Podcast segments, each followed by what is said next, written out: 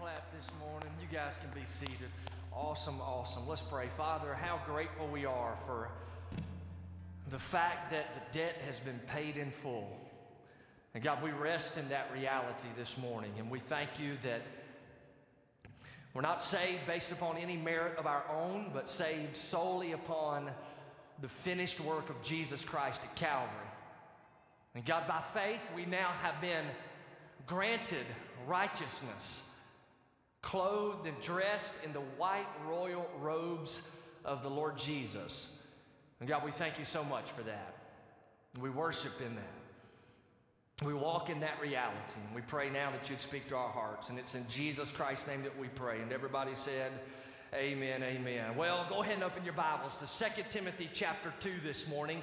If you're a guest of ours, welcome. We've been going through a series of messages entitled Inspire uh, literally looking at the amazing effect of motivation. So, our goal over this entire month has been that we would increase in our ability to encourage one another in love and in good deeds. Now, we began to look at that through Paul's uh, writings to young Timothy. You'll remember Timothy was left to be the pastor at the church at Ephesus after the fourth missionary journey of Paul the Apostle. And he has a difficult road to hoe, to say the least. And so Paul writes these letters to be a source of encouragement to him. In fact, you remember Paul the Apostle told Timothy not to get tripped up by haters already. You'll remember there were those who looked down upon Timothy because of his age, but Paul said to Timothy, Look, don't let anybody look down on you because you're young. You set an example in your speech, your life, your faith, your conduct, and your love.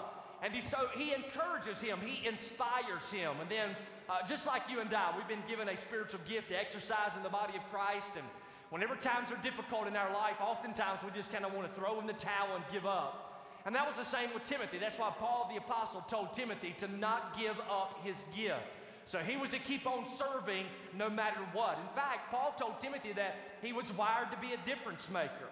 You remember that, right? He said, God's not giving you a spirit of fear, but one of a sound mind, of power and discipline. That's like the three pronged plug that we plug right into the Lord Jesus Christ, and fear subsides as He gives us Holy Spirit courage to do what He's called us to do. And uh, man, that verse has always been a strong sense of encouragement to me. I even remember on one occasion preaching at a men's conference, and uh, I was kind of the, I guess, the last guy they called because they had a sharp lineup. They must have been running low. And so they ended up uh, calling me at the last minute to fill in, and I showed up, and man, I was nervous as a cat because of all of these great scholars who are going to be preaching and men of God that I've looked up to for years. But man, it was that verse that came to my mind. Don't let anyone look down on you because you're young. And then also make sure that you do not have a spirit of fear. God's not given you that. So you serve and do exactly what the Lord's called you to do. That's what Paul was telling Timothy. And that's also what I'm encouraging you with this morning. And then finally, we learned last week that we're to keep on abiding in the Lord Jesus Christ. See, in Jesus comes the grace that not only saves, but also empowers you and I to do what God's called us to do. So in Jesus comes the grace that strengthens us to serve. And so as we abide in the Lord Jesus Christ, who is the root, we bear automatic fruit in our life. And then you guys looked at me crazy last week when I told you this. I'm going to tell you again, give you another opportunity to receive it. And that is that we are called to uh, train others who can train others. And so that's the process of discipleship. That's the process of multiplying the ministry, that we train other people who can actually train others. And that's a call upon every single one of us. That's what Paul tells uh, Timothy to do in 2 Timothy chapter 2 and verse 2. Uh, whenever he's encouraging him to invest and give to capable men the truth of the gospel so they can move forward. And then obviously, we got to keep enduring through difficulties. Listen, ministry is not an easy track. It is very difficult.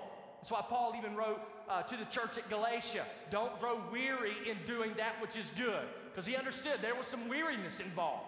It can become tiresome, especially when difficulties come. We uh, want to throw in the towel and give up. But Paul says, no, no, no, don't do it.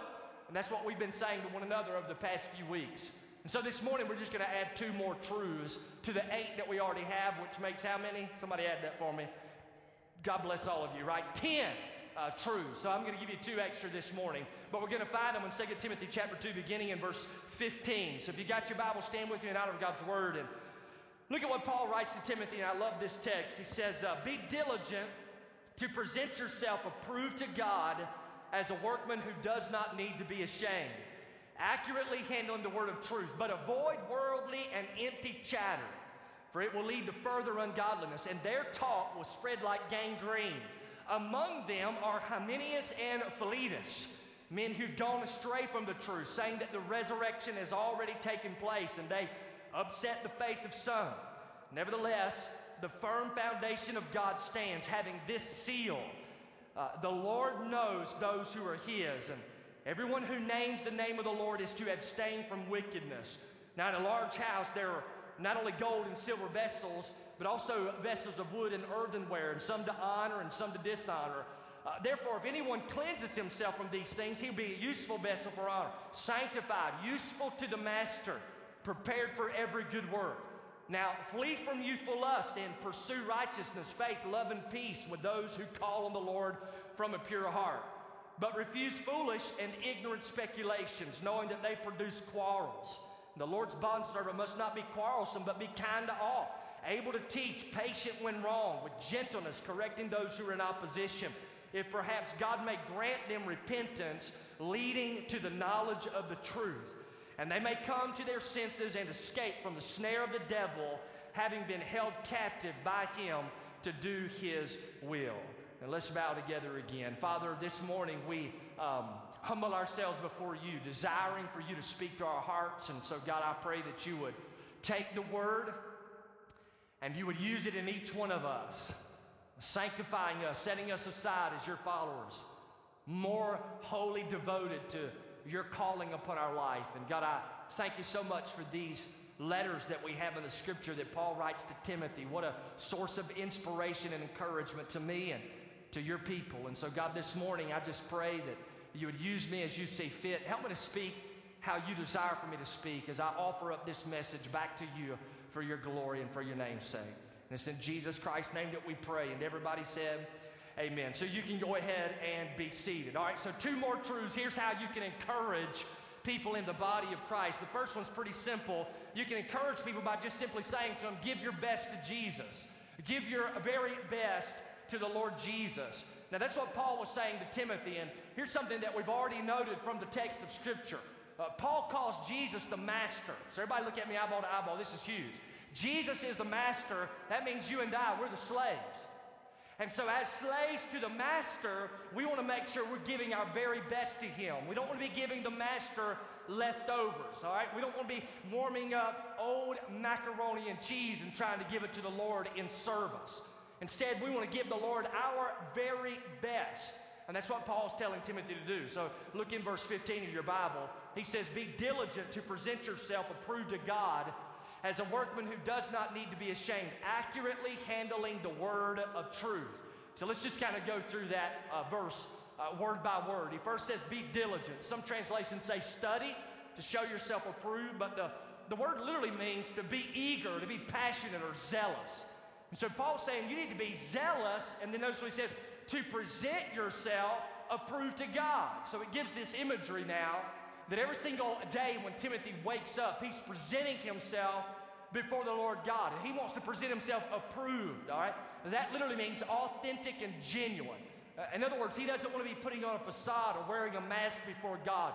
He wants to give his very best to Jesus. He wants to be zealous in what God's called him to do. And so Paul says, All right, Timothy, you've been gifted as a pastor teacher, so you better put, listen, full intensity into doing what God's called you to do so that you can stand before Him approved. And then notice the text here. He says, as a workman who does not need to be ashamed. So the workman here, it just describes what you and I are. We're just workers for the Lord. Uh, that's very uh, key, by the way. We don't just need to be hearers of the word, but doers of it. And God's called us, and God has gifted us spiritually to serve in the context of the body. And whatever spiritual gift God's given you to do, you ought to present yourself before God approved. So you ought to be, listen, with diligence doing what God's called you to do as a workman, fulfilling your Christian duty. God's given all of us a duty in the body of Christ. So we ought to do it. And then notice what he says, and you can do it and not be ashamed. All right, that's the idea of being embarrassed. Uh, so here, Paul's saying, serve in such a manner that when you present yourself before the Lord Jesus Christ, you're not embarrassed by your life and your ministry. I want you to consider that, all right? I want y'all to listen to. me. Every day you uh, throw your feet out of bed and you head off. Uh, the reality is, when you wake up in the morning and you take that first step out of bed, you are now presenting yourself before God. And so the encouragement here is that you fulfill your Christian duty. What has God called you to do? Now, God's called all of us to make disciples, so we should be sharing Jesus. We should be leading people into a relationship with Christ and seeing them mature and grow. And God's also gifted every single person to serve the body of Christ. We've talked about that already, but God's given that to you. So when you get up and you uh, show yourself to God, are you showing a genuine heart? Are you showing one who is doing what God's called him to do, what God's saved him to do? Listen, God didn't save you to sit around and look at each other. God saved you to serve in the body of the Lord Jesus Christ. And we want to be able to stand before him without shame. We don't be embarrassed by our life. We don't want to be embarrassed about our ministry. So Paul goes on and tells him how to do that. Here's what he says. He said, All right, here's how I want you to do it, Timothy. I want you to accurately handle the word of truth. Now, real quick, those two uh, words, accurately handle, it means to cut straight. Uh, most scholars believe that this is actually a metaphor that Paul the Apostle is using uh, from a stonemason. So, a stonemason had a task. He would take a stone and he would uh, carve it out and cut it straight so that it could become a block and you could build upon those blocks. And so now, Paul the Apostle is saying, All right, listen, Timothy, I want you to cut straight the Word of God. Uh, more importantly, here he's speaking about the gospel of the Lord Jesus Christ. Cut it straight, uh, literally make it straightforward and plain for everybody to understand. And so here, whenever he says cut it straight, he says, make sure you preach the death of Jesus Christ on the cross for our salvation. Make sure you're preaching the burial of Jesus for three days. And then make sure you are emphasizing the bodily resurrection of Jesus Christ. You accurately handle the word of truth. Bring that truth to bear every single time you exercise your gift. Now, I want you to think about that, all right? God's gifted you. You serve in the body of the Lord Jesus Christ. And you and I, together alike, must make sure we are accurately handling the Word of God, that we are cutting it straight, that we are being straightforward, with the gospel. We don't hide that. Uh, we don't try to trick everybody. Tell everybody the truth. The good, and by the way, gospel's good news. Uh, when you got good news, you want to share that. And so that's what we are called to do as followers of Jesus. And that's what Paul is encouraging Timothy to do. You know, as I, think about this, really what he's doing is just saying, Timothy, hey, listen, don't be lazy. Don't be a lazy Christian. Don't be sloppy in your study and in your diligence. Make sure you're working hard at what God's called you to do. Now, you know, I read over this yesterday and read over several times this morning. And uh, each time I look at it and look at this text of Scripture, I just, I just want to be like, man, I, I'm praying, God, that I'm not sloppy or lazy in what you've called me to do. You know what I'm saying? Can I tell you all this just for free? a pastor can be the laziest bum on the face of the planet. All right? And the reason is because oftentimes he can just hang out in his office he can shut his door and close his eyes. You'll think he's praying. All right? My man's sleeping, all right? And I, I figured out real quick that uh, going into the ministry, you, you have to be a person who takes initiative, who actually works hard at it, because you will fall into laziness if you do not. And uh, I've served alongside people like that, and it blows my mind, right? And ultimately it's because a lot of guys, and I'll just let you straight up know, there are some pastors, they're just getting on the internet and downloading a sermon. And so Sunday morning they get up in the pulpit and they got their notes. It looks like they've been diligent, but man, no, no, no. They just downloaded that, and now they're telling you what somebody else said. Uh, I can't roll like that. Are you listening? Uh, I couldn't do that in good conscience. That's not presenting myself before God approved, okay? I want to make sure that I am accurately handling the word. I want to work hard at it. Whenever I stand up to preach, I mean, I've got some notes up here, all right? They're typed out. Uh, but if you Google search them, you won't find them somewhere else.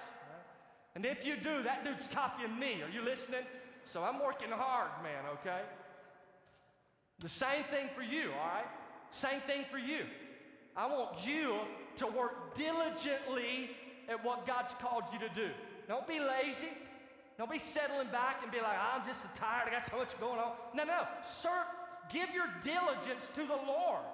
Give your best. Don't give your best somewhere else. Give it to Christ.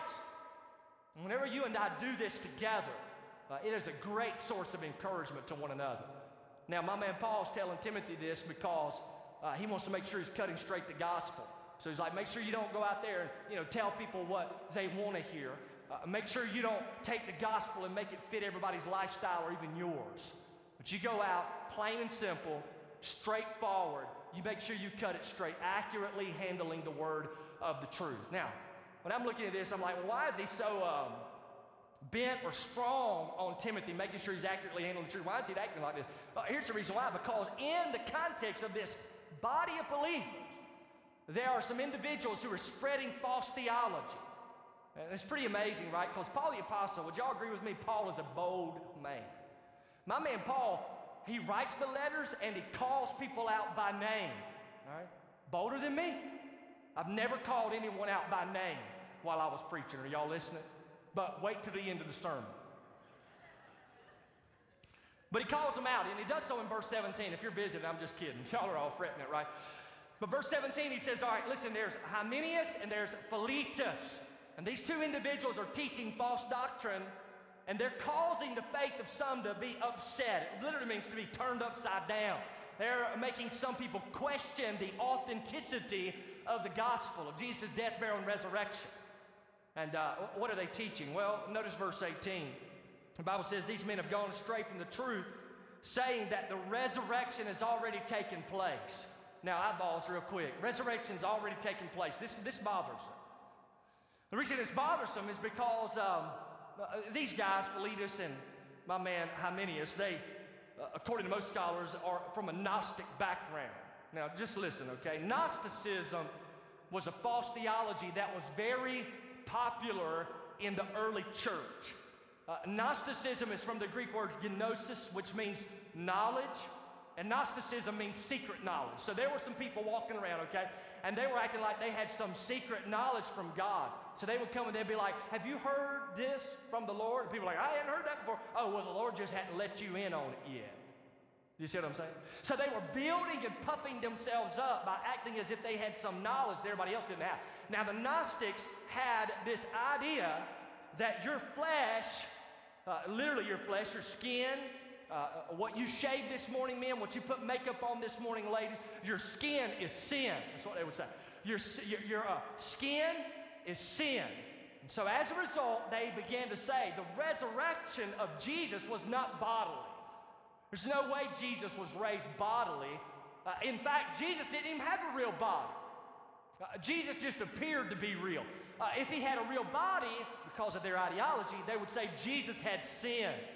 Which, by the way, incidentally, that's why First John opens up, where First John says, and we have heard the word, and we have seen the word. And then First John, he says it like this, and we have touched the word. That's the importance on, no, no, he's got a body.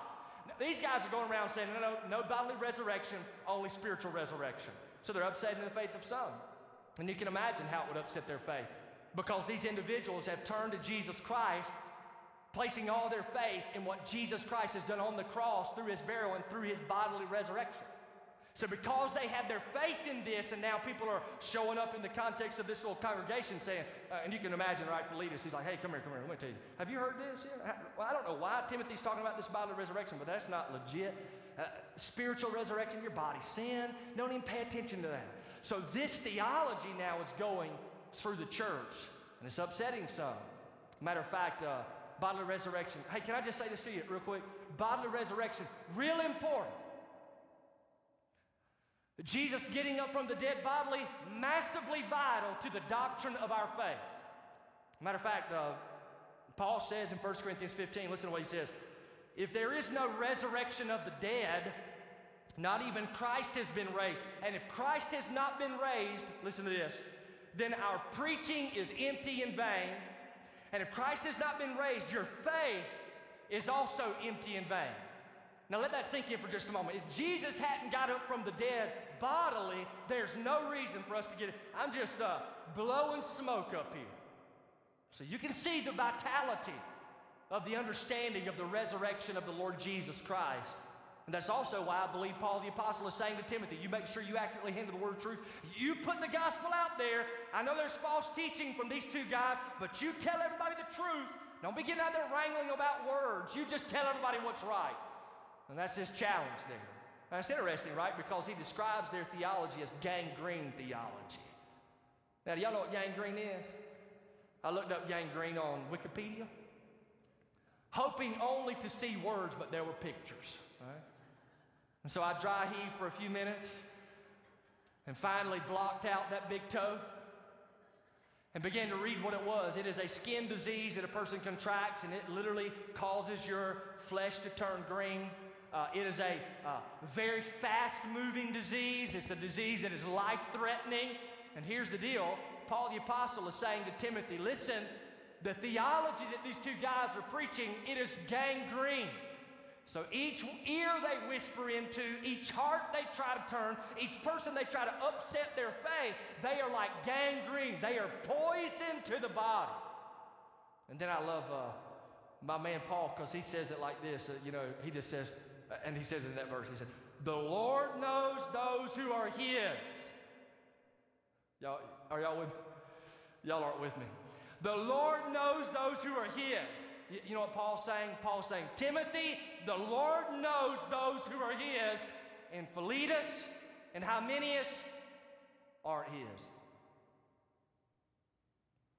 And then he goes and says, So abstain from wickedness. Now, the idea here of abstaining from wickedness means that you stay away from that false theology, that you don't allow that gangrene to grab hold of your big toe. Right? Do not let it affect you. Do not be steered off course uh, from the gospel of Jesus Christ. And I love that. That's pretty, pretty bold, wouldn't you agree? Right? My man Timothy's like, he's receiving this letter. He's like, oh, there's those two guys. Yeah, I knew they were a problem. And then he keeps reading the letter and he's like, oh, the Lord knows those who are his. I know what Paul's saying. He's saying those other two ain't. And then everybody who names the name of the Lord is abstain from those wickedness. Now, um, I want to see how far I want to go with you on this, but I want you to listen closely, all right? The devil is in the process of attacking the New Testament church with false theology. And so the devil's like a bartender, all right? And uh, he turns around, he's got his shelf up there of all of his uh, liquor. And he'll pull a liquor bottle off, and it'll be like health, wealth, prosperity gospel. Uh, let me line this up real quick and pour this out. Hey, hey, drink this, sir. And men are drinking it, and they are becoming drunk on the wrong theology of the devil, and then they're going out doing his bidding. Uh, there's another look about it. There's works based salvation. You can't just be saved by grace alone, through faith alone, in Christ alone. No, no, no. Let, let me serve this up for you. And they pour this out. You got to do some things in order to be saved. You got to do this. You got to do that. You got to be baptized. You got to join the church. You got to uh, walk down the aisle. You got to do this. You got to do that. Drink that. And people are sipping it down and they're getting drunk on that theology. And like a drunken man who cannot contain the words that come out of his mouth nor the walk that he takes. So, false teachers are drunk on the wine of the devil. They don't hardly know what they're saying or where they're walking. But they're doing what the devil has led them to do. And that's what these guys. Now, here's the deal. All right, I want y'all to listen. Y'all come on in here. I started talking about the devil. Y'all got real weird on me, all right? But I want you to listen, all right? If you and I want to be useful to God, then we've got to keep ourselves clean from false theology. All right, just because my man's on television and he smiles real pretty don't mean he's preaching the Bible. All right? So be careful what you're drinking. Look at this um, 20 and 21. Look at it. Check this out. In a large house, there are not only gold and silver vessels, but also vessels of wood and earthenware, and some to honor, some to dishonor. Therefore, if anyone cleanses himself from these things, he will be a vessel of honor, sanctified, useful to the master, prepared for every good work. Now, Paul the Apostle, literally speaking here, not of Christians, all right? He's speaking of teachers, because that's the context. So say, all right, Timothy, you want to be a vessel of honor, as a teacher before God, as a teacher to the body of Christ, as a pastor teacher, if you want to be a vessel of honor to the Lord, make sure you keep yourself clean from all that false theology. And that's true of my life, it's true of your life. You want to be a vessel of honor? I think we all do. You know, we look around, all of us are vessels in the Lord's house. So we are knives and forks and bowls and plates, and we want to be vessels of honor. The only way we can be that way is to make sure we keep ourselves clean from that which is ungodly. So he's saying here, don't you get caught up in all their speculations. Don't you be out there wrangling words and argumentative and acting crazy. You clean yourself from that wickedness. You clean yourself from that false theology, and the Lord will use you for his honor. And that's a um, huge concept. You know, I'm reading this text and studying. And I'm like, yeah, I want to be that guy. I want to be a vessel of honor. I don't want to be a vessel of dishonor. Can I get a witness on that? Y'all want to be vessels of honor, right? So we've got to make sure we are staying clean. If we're not careful, we can catch gangrene. And if that false theology grabs hold of us, then we're not honorable use to the Lord.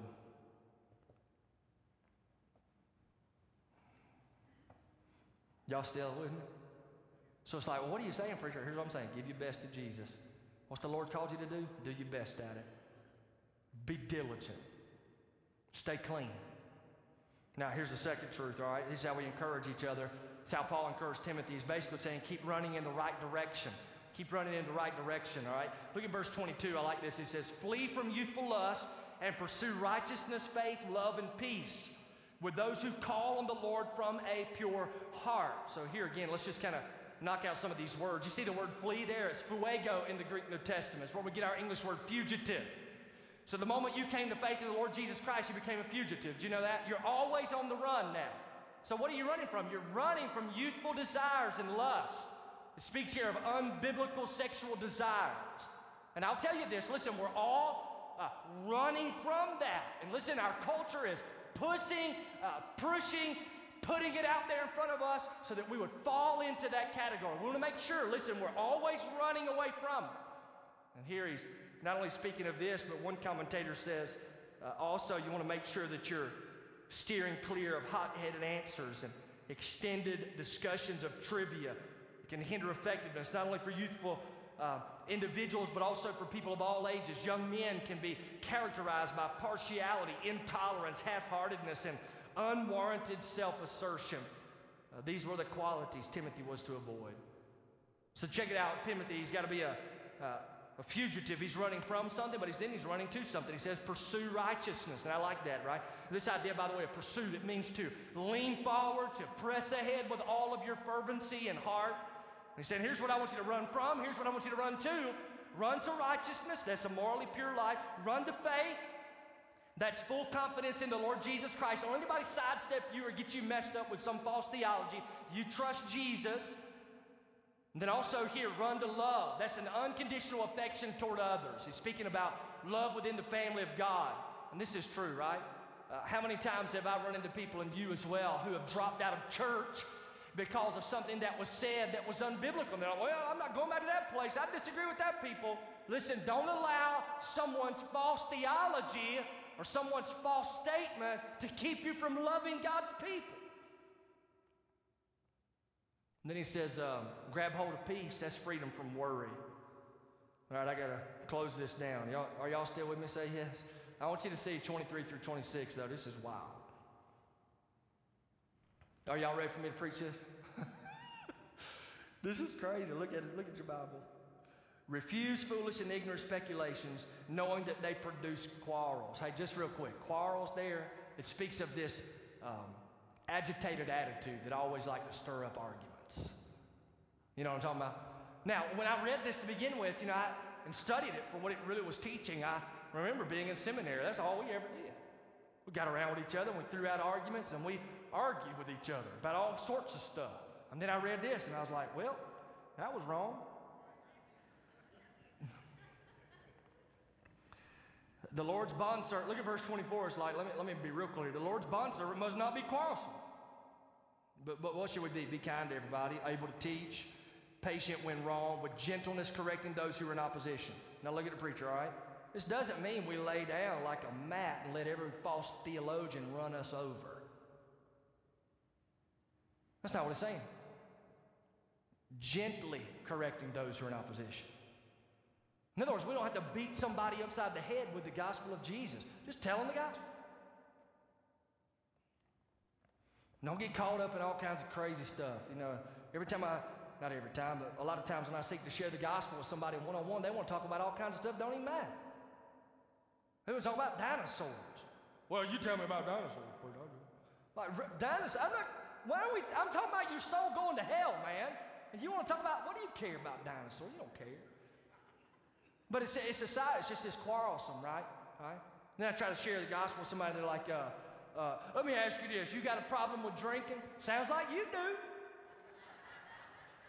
Why are you so concerned about drinking beer? I'm talking about your soul going to hell, man. y'all, y'all all right with me out there? It is amazing, though. But we want to gently correct, so just, just go forth with the gospel. And then check this part out. If perhaps God may grant them repentance leading to the knowledge of the truth, and they may come to their senses, check this out, and escape the snare of the devil, having been held captive by the devil to do the devil's will. Now, here's what he's saying. Okay, listen to me. Are y'all with me? Say yeah, because this is pretty. This is pretty heavy right here. All right, but here's what he's getting at.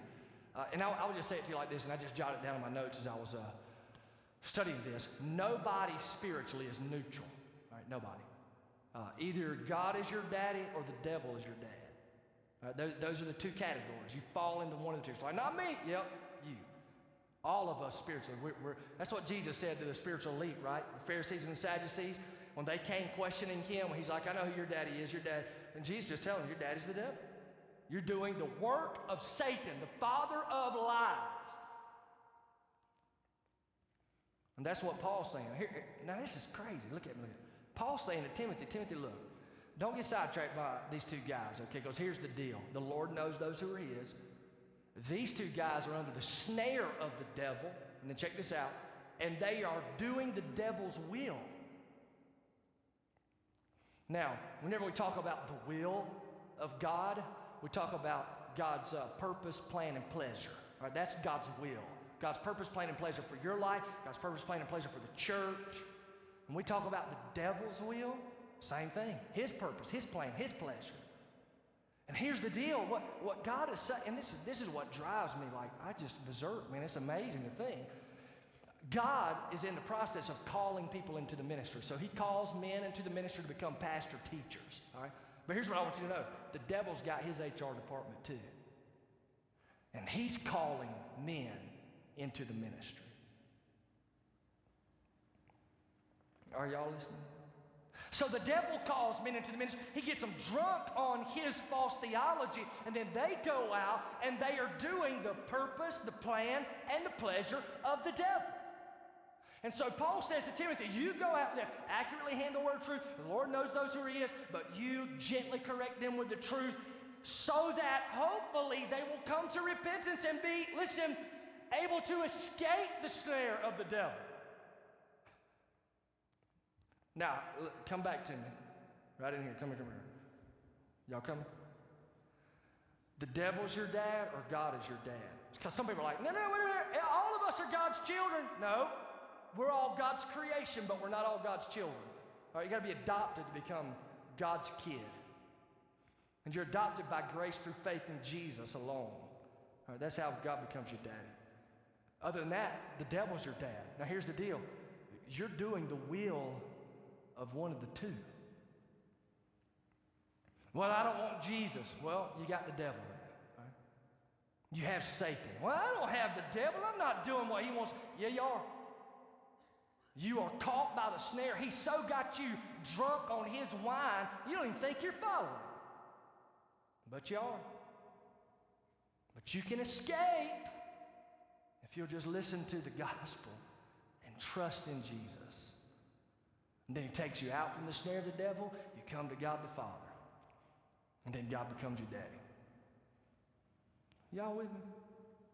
That's pretty amazing, though, isn't it? Uh, that means uh, some of these guys out here on television, and some of these guys who are in pulpits today, and they're preaching all this mess about money and all this mess about you're going to be rich if you follow Jesus. They're doing the will of the devil. That ain't from the Lord. The will of the devil.